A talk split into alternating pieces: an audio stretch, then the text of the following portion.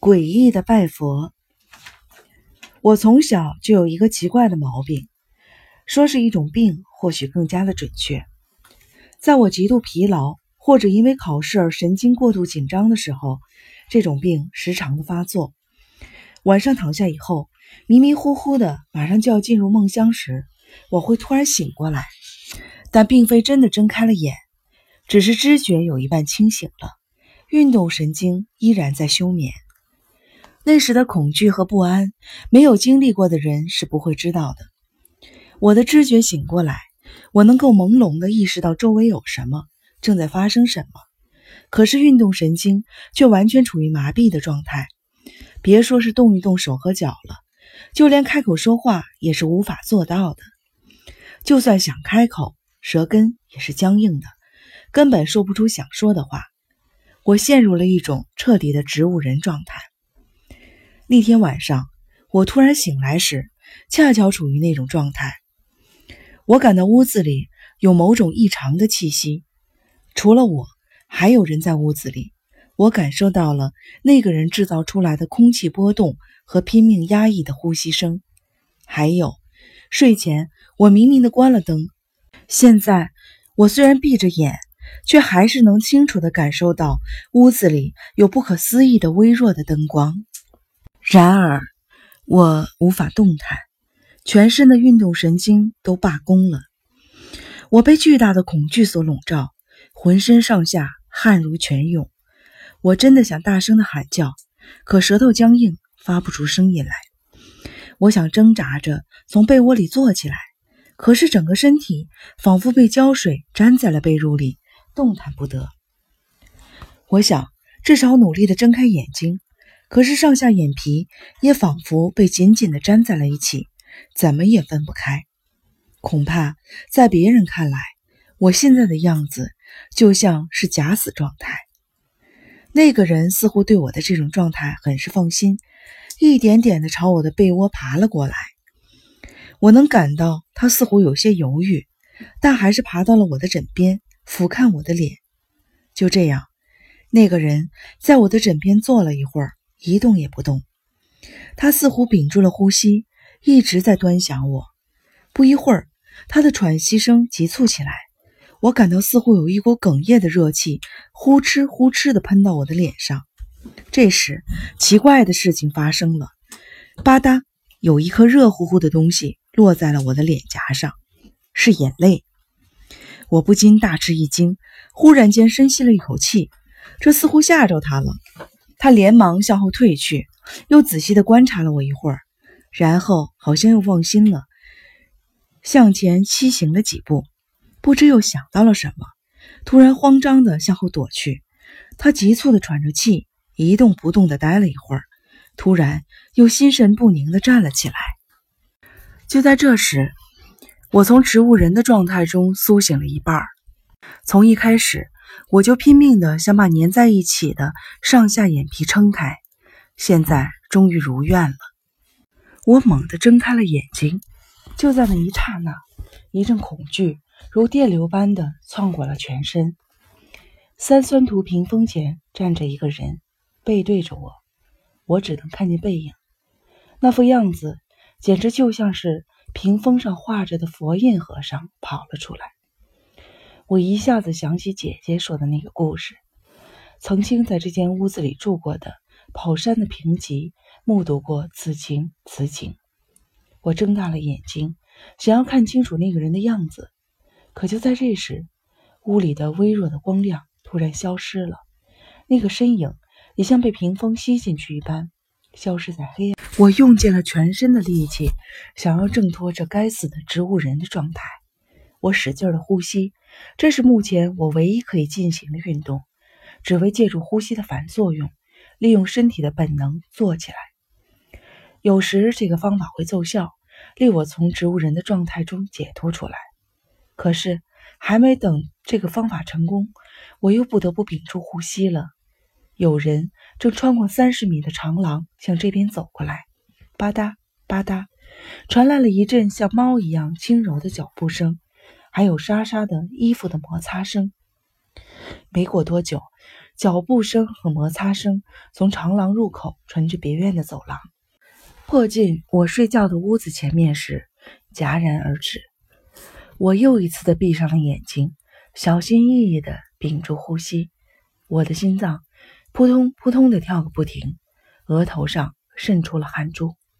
一秒，2秒，不一会儿，拉门静静的被拉开了，伴随着一缕微光，有人轻轻的走进了房间，而且还不是一个人，是2个人。我微微睁开眼睛，看那个方向，那一瞬间，我感到了一种无法言表的诡异的心情。进来的人是小梅夫人和小竹夫人，也不知道他们中的哪一个提着一盏古式的纸罩烛灯，微弱的光亮在黑暗中隐约地勾勒出2个人的身影。他们都穿着黑色的和服外套，手腕上戴着水晶的念珠。更奇怪的是，他们都拄着拐棍。2个人蹑手蹑脚地走到了我的枕边，举起了烛灯，弯下腰看我的脸。我自然连忙闭上了眼。睡得很熟啊，其中一个人说道，看来刚才的药起了作用。另外一个人低声的笑了起来，小猪，看他出了那么多的汗，看来累得不轻啊，呼吸声都很粗重了，确实可怜呢，遇到了这么多的事情。不过照这个样子是没问题了，应该不会轻易的醒来。是啊，那么我们就趁这段时间去拜一拜吧。今天月亮会变，因为是佛祖的诞辰日啊。好的，小妹。小猪，咱们走吧。2个人提着灯，蹑手蹑脚地走出了房间，来到走廊上，静静地关上了拉门。就在那一刹那，我的植物人状态完全的解除了，我一下子从被窝里坐了起来。是做梦吗？不，这不是梦。小梅夫人和小竹夫人沿着走廊向厕所的方向走去，只照烛灯的光随着2个人的步伐一晃一晃的，将2个老太婆瘦小的身影投射在纸拉门上。在我睡觉的这间12叠的房子的后面，有一间8叠大小的木板房，那可以说是一间储藏室，里面堆放着一些老旧的衣柜、带盖的长方形的衣箱、装铠甲的箱子，还有很久以前这家主人出入时使用的古式的轿子。小梅夫人和小竹夫人似乎走进了那间储藏室，这时我惊得倒吸了一口凉气。之前已经说过，我所在的这间屋子的佛龛旁边的墙壁上挂着般若和星星的能乐面具。就在2个老太婆走进储藏室的同时，从般若面具的眼睛里射出来2束微弱的光，那光线像摇曳的烛光一样晃动着，时明时暗。我呆呆地看了好一会儿，终于明白过来是怎么一回事了。般若面具后面的墙壁上有2个孔，他俩中有一个人提着纸罩烛灯的灯光透过墙上的孔洞照了过来，这也说明了刚才我睁开眼时看到的微弱的光亮便是点在储藏室里的灯透过般若面具的眼睛照进这间屋子里来的。光亮忽然消失，说明偷偷潜入这个屋子的那个人逃到了储藏室里去了。我的胸口一阵的慌乱，心脏仿佛锤子打鼓似的砰砰的乱跳。我从被窝里钻了出来，悄悄地走到了厨架跟前。这时只听见储藏室里传来了咣当一声，像是什么东西的盖子被合上了，而之前一直明明灭灭晃动着的般若眼睛里的光线也一下子消失了。接着储藏室里便再也没有了动静。我突然感到一股莫名的兴奋。小梅夫人和小朱夫人并没有给我下毒，他们让我喝下的是安眠药，可见他们不想让任何人知道他们诡异的储藏室之行，所以才未雨绸缪。在这样的深夜里，他们来储藏室究竟所为何事呢？我轻轻地打开了电灯，溜出了屋子，来到了佛龛后面的储藏室。那里是一片漆黑，正如我所料的那样，有一道光线从橱架后面的墙壁一角射了进来，那是从12叠房屋里透露出来的电灯的光亮。姑祖母，姑祖母，我小声地叫道。其实我自然没指望得到回答，只是试着叫了叫，果然没有回应。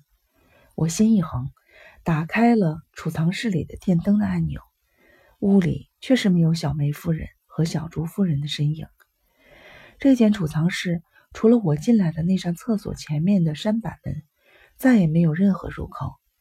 北边有一扇小小的窗户，上面装有窗棂，窗户关得死死的，窗栓也从里面插着。我又感到浑身上下窜过的一阵巨大的难以言表的兴奋。毋庸置疑，在这间储藏室的某处一定有一条秘密的通道。如此一来，姐姐对别院抱有的疑惑，还有那个下到评级的闯入者，就都能够得到合理的解释了。没错，我明白了。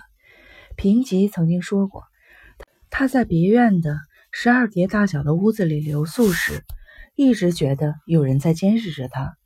那一定是因为那个从秘密通道钻进储藏室的闯入者，在进屋之前偷偷地通过薄弱面具后面的窥视孔窥探屋子里的动静。我轻手轻脚地走进有光线透出来的那面墙，上面挂着一面小镜子。拿下镜子一看，一个圆孔露了出来。我将眼睛对准了那个圆孔，12叠大小的屋子尽收眼底。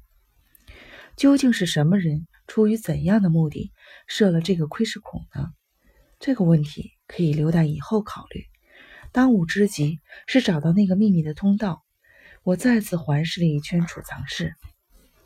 在储藏室里，靠墙放着3个黑铁包边的古式衣柜，5、6个衣箱，角落的台子上放着黑色的装铠甲的箱子，天花板上吊着竹箔篮子。最吸引我注意的不是这些，而是放在储藏室中间的那个巨大的长方形的衣箱。刚才听到类似盒子盖上的咣当声，令我想起了那个长衣箱。衣箱上的搭扣坏了，歪在一旁。我打开了衣箱的盖子，里面放着2、3床绢制的被褥。我正想挪开它们，却听见脚下传来了慌乱的脚步声。我顿时惊得倒吸了一口气，小梅夫人和小竹夫人回来了。我连忙关上灯，回到房间，将屋子里的灯也关好后，便钻进了被窝。几乎就在同时，我听到了储藏室那边传来了衣箱盖子打开的声音，接着薄弱面具的眼睛里透出了微热的灯光。没多久，小梅夫人和小竹夫人便提着纸罩的竹灯走进了我的房间。我赶紧闭上了眼睛，他们俩打着竹灯，盯着我的脸仔细地端详。你看，沉迷这不睡得挺好吗？还说什么储藏室里有灯光，小竹啊，我看完全是你的错觉。还真是了，我这是怎么了？刚才实在是吓坏了。是啊，你今天晚上总是说些奇怪的话。除了佛祖，还有谁会待在那个秘密的地道里呀？不，那可不是错觉。就在烛灯灭了以后，我手忙脚乱的时候，确实有人从我们身边走了过去。你怎么还说这种话？算了，把沉迷弄醒了就不好了，还是回去好好的商量一下吧。2个人拄着拐杖，沿着走廊咯噔咯噔地走回主屋去了。我只觉得此情此景简直就像是另一个世界发生的事情。